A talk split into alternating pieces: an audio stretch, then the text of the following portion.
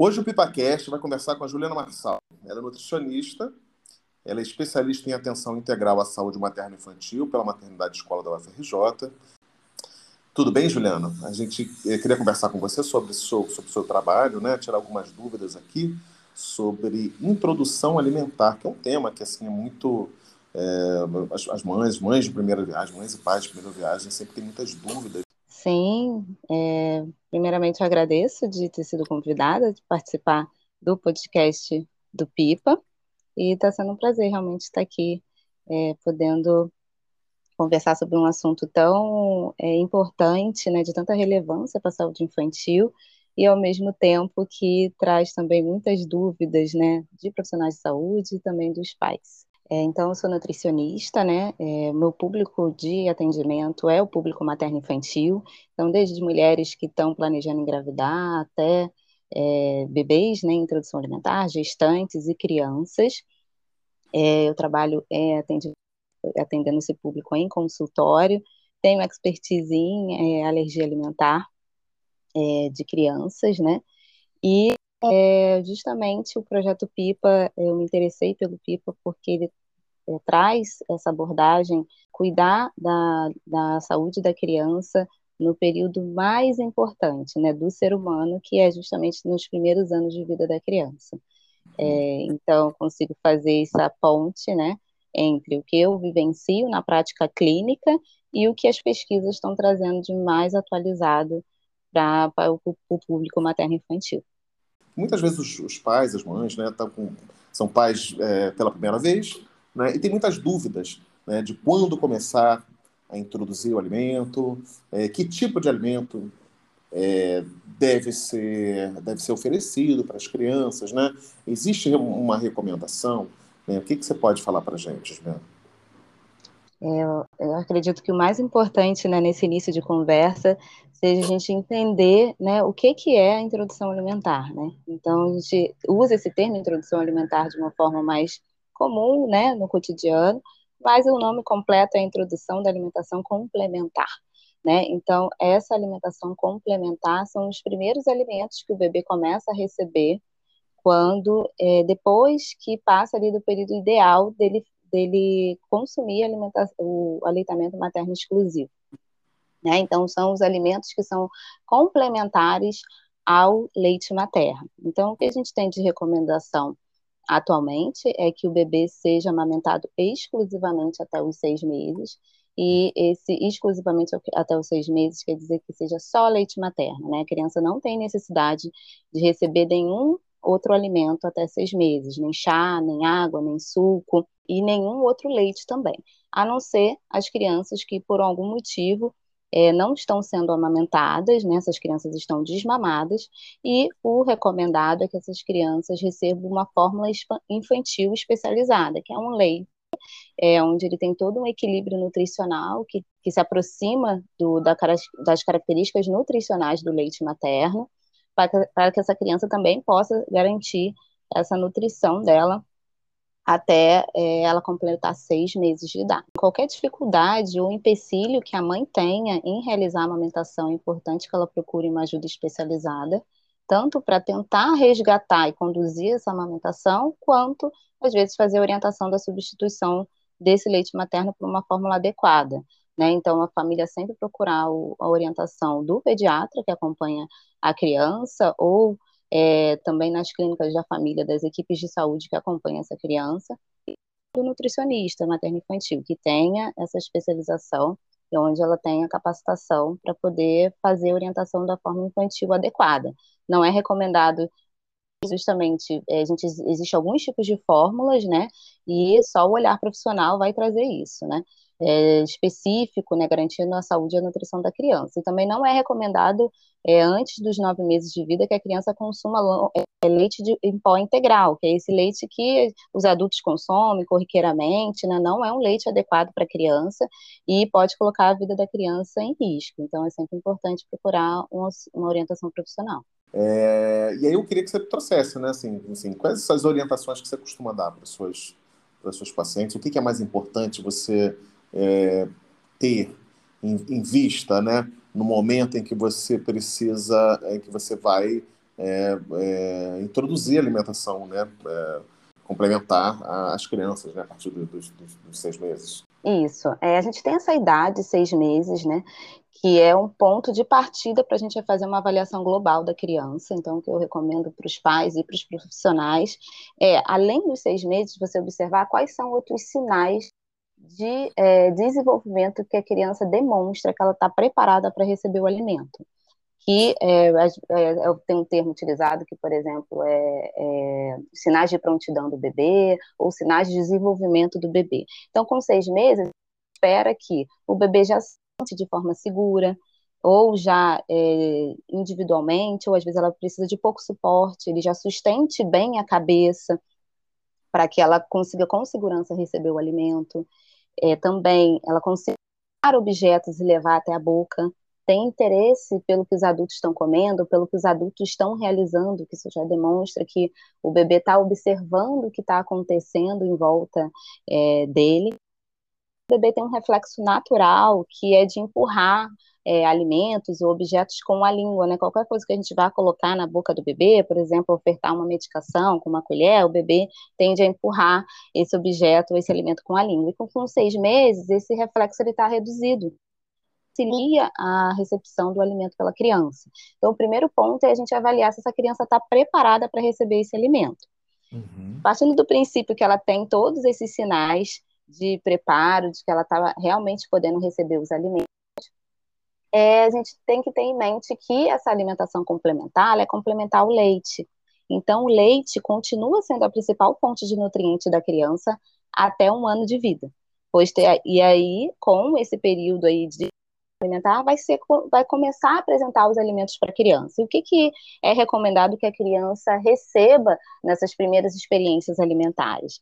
Então, que ela receba os alimentos é, in natura e minimamente processados, né, que são é, alimentos que estão ali dados no guia para menores de dois anos de crianças brasileira, que foi lançado em 2009 pelo Ministério da Saúde. Então, esses alimentos, né, o que, que são esses alimentos? São frutas, legumes, verduras, grãos, como arroz e feijão, milho, e os outros grãos também disponíveis que a gente tem no nosso, no nosso país, assim como é, outras sementes, né, castanhas, o bebê também pode receber, e as proteínas animais, como ovos e carnes, peixes, também a criança já gradualmente ela começa a ser apresentada a esses alimentos a partir de seis meses, né? É, muitas das vezes os pais e às vezes também os profissionais têm em mente que a criança vai começar a ser apresentado esses alimentos e essa criança vai comer, começar a comer efetivamente. Mas na prática o que a gente vê não é bem assim que é, a, a coisa acontece, né? Então o bebê para ele é uma novidade esses alimentos. Então é normal que nas primeiras experiências ele faça uma careta, ele recuse, ele coma quantidades muito pequenas do alimento, por quê? Porque ele está ainda entendendo essa relação com a alimentação. Ele ainda está começando a é, criar um vínculo e entender que aqueles alimentos também trazem uma saciedade para eles, né? Matam a fome, assim como o leite traz.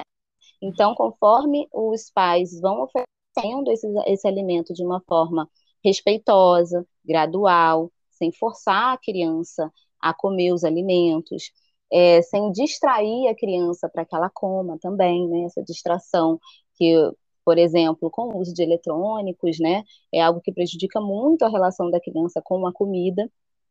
E também é super importante a gente pensar é, na apresentação desses alimentos, né? Assim como a qualidade do que está sendo oferecido, né? Que foram todos esses alimentos que eu estava falando, também é a forma como é oferecido.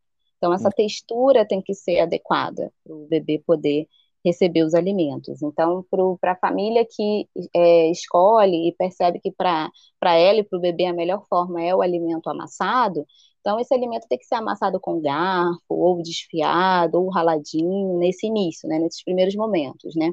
E gradualmente essa textura ela tem que ir se transformando e é, tendo uma característica dessa alimentação comum. Então, essa alimentação que no início é amassadinha, é ralada, tem uma certa facilitação para o bebê, ela começa depois a, a ter é, pedacinhos é, um pouquinho maiores, vai se transformando em cubos e assim por diante, até que a criança consiga comer essa alimentação que é do cotidiano, é, da família, né?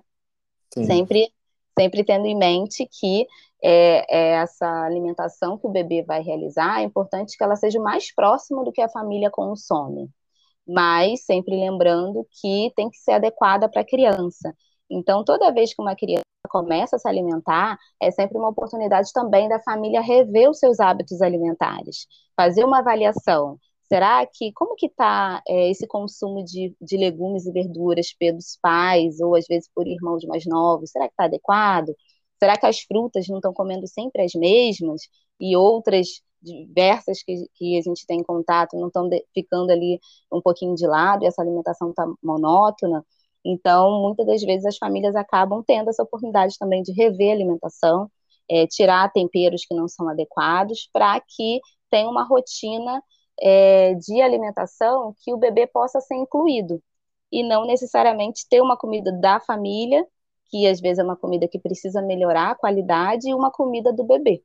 Então, quanto mais próximo for essa alimentação do bebê e da família, melhor. Deixa eu te fazer uma pergunta. Você falou aqui, né, que a alimentação ela vai ser concomitante com o leite. Aí quando você está falando, está falando do leite materno, né? Existe uma, uma idade também para que a criança é, é, é, deixe de, de, de, de mamar, né, de, de, ter o leite materno, né?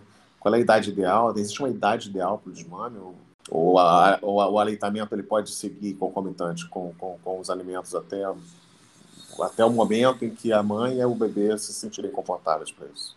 É, esse leite, né, a principal fonte de nutrientes ser o leite até um ano, é tanto o leite materno quanto a fórmula infantil, né, mas é super importante que a criança que consuma a fórmula infantil, ela tenha um acompanhamento de um profissional, assim como a gente já mencionou aqui, para que esse, esse profissional ele consiga conduzir essa criança para um volume adequado que consiga ter espaço para a criança consumir os alimentos e também consumir a fórmula infantil. Então, o que a gente tem de recomendação hoje em relação ao aleitamento materno é que a criança seja amamentada por dois anos ou mais. Então, o ideal é que essa criança seja amamentada no peito até dois anos. E para aquelas, para aquela, para aquela, para aquela dupla, né, mãe e bebê, que se sentirem bem, se sentirem confortáveis, elas também podem continuar com essa relação da amamentação, mesmo depois que chegar aos dois anos da criança, tá? E para as crianças que estão em um aleitamento artificial, o ideal é que, a partir de dois anos, você já não precise ofertar essa fórmula infantil para a criança, que a criança já tem uma alimentação variada e ela não precisa, não precisa consumir o, a fórmula infantil, né? Por que, que a gente tem essas avaliações, né, em relação às crianças desmamadas e as amamentadas, né? Porque a gente sabe que o leite materno é um alimento vivo, que ele se transforma de acordo com a fase em que a criança está sendo amamentada. Então, o leite ele tem determinadas características, por exemplo, quando a criança está em aleitamento materno exclusivo. E quando a criança, por exemplo, já come outros alimentos, esse leite começa a ter outras características nutricionais. Além disso, o leite materno tem, tem ele oferece para a criança os, as defesas né, imunológicas que é, nenhum outro leite oferece para a criança. Por isso que é a recomendação é que a criança continue sendo amamentada até dois anos, conforme for confortável para a mãe e para o bebê. É com relação à adequação dos alimentos, né? Quais são os alimentos adequados ou ideais, né? É, então, assim, existe uma, uma, uma forma, uma receita, né? Qual, qual é a qual é, qual é o, o, o prato ideal a dar para a criança e quais são os cuidados também que os pais precisam ter, né? É, muitos pais têm, têm, têm dúvidas com relação à questão de engasgo, né? De engasgar da criança, engasgar da criança muito pequena, engasgar com um pedaço de alimentos e tal, e receber eventualmente até né, né, acidente que acontece, né? A criança engasga e tal. Os alimentos né, ideais para esse início é, são que tem uma textura mais macia, né? Para que o bebê que for comer o alimento amassado, ou o bebê que for comer o alimento é, inteiro, né? Ou, ou esse inteiro que eu estou querendo dizer, esse alimento que o bebê possa pegar com as mãos e levar até a boca, é que ele tem um formato que possa garantir a segurança do bebê. Então, até nove meses, o ideal é que esses alimentos sejam é, cortados ali em bastão ou compridos. A gente sempre vai pensar assim, quando o bebê for comer de uma forma mais independente ou explorar os alimentos com a mão, né? Gente vai sempre pensar que quanto menor a criança, maior deve ser o tamanho do alimento, porque a criança ela ainda está aprendendo a segurar os objetos, né? E também ela ainda está aprendendo o processo de mastigação ainda em desenvolvimento. Então, quanto é, esses alimentos forem mais macios, então, por exemplo, frutas mais macias, né, como mamão, abacate, manga, é, começar primeiro com essas frutas para que os pais comecem a, a, ter segurança, assim como os outros é, vegetais também, como batatas e beterrabas, legumes que sejam mais macios, é, desde cozinhar esses grãos, né, como arroz e feijão, que sejam mais também mais macios, e posteriormente esses alimentos vão ganhando essa características é, mais da comida que a gente consome no cotidiano. Então, a partir de nove meses, a gente já sabe que, pensando em desenvolvimento infantil, a criança já consegue pegar objetos pequenos. Então, tudo que é muito que é menorzinho, ela tem um movimento de pinça, que é esse movimento de encostar o indicador no polegar. Então, isso também já dá um indicativo que grãos, como por exemplo, o grão do arroz inteiro, o grão do feijão inteiro, da ervilha, o bebê também tem uma habilidade já interna de lidar com esse alimento dentro da boca. Então, o que, que é o mais recomendado? Você vai gradualmente saindo daquele amassado bem amassado, para daqui a pouco para aquele amassado que você já só esmagou o alimento e daqui a pouco você começa a deixar alguns, alguns grãos ali é, já em vista para que, que você avalie como que a criança está se relacionando com, com esses alimentos.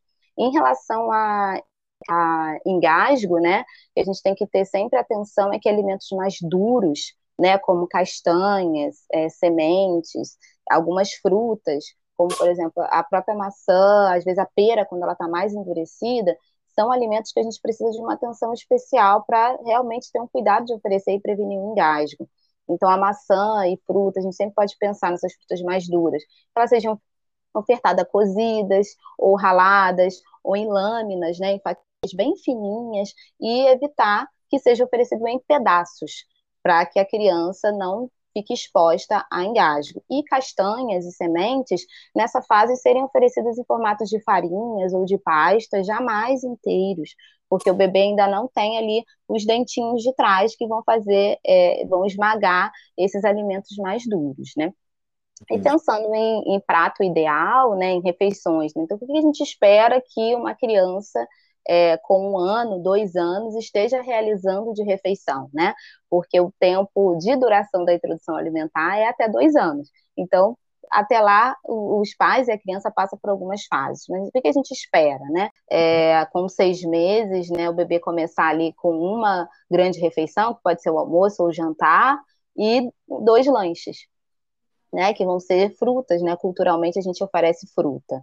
E posteriormente assim, a gente vai acrescentando outras refeições, né, até um ano esse bebê está é, realizando almoço, jantar e dois lanches, e a partir de um ano é, o bebê já ter contato com o café da manhã, com alimentos mais variados, né, como frutas, é, cereais, né, e o leite, né, seja o leite materno ou a fórmula infantil, ou derivados do leite, é, lanches, nutritivos e almoço e jantar. Então, esse é o esperado. Pensando em, em pratinho, em prato, né, para almoço e jantar, o que é importante a gente colocar ali para a criança comer, né? Então, uhum. sempre pensar em ter pelo menos um legume e uma verdura, né? Então, verdura, é, essas folhas, né? Então, priorizar as folhas verdes escuras, que são fonte de, de zinco, de ferro, de nutrientes que são de cálcio, que são super importantes nessa, nessa fase de vida da criança. É, os legumes, né, que são esses alimentos que têm essa característica de fruta, mas que a gente come mais em refeições salgadas, que são é, chuchu, cenoura, abobrinha, abóbora, beterraba e assim por diante.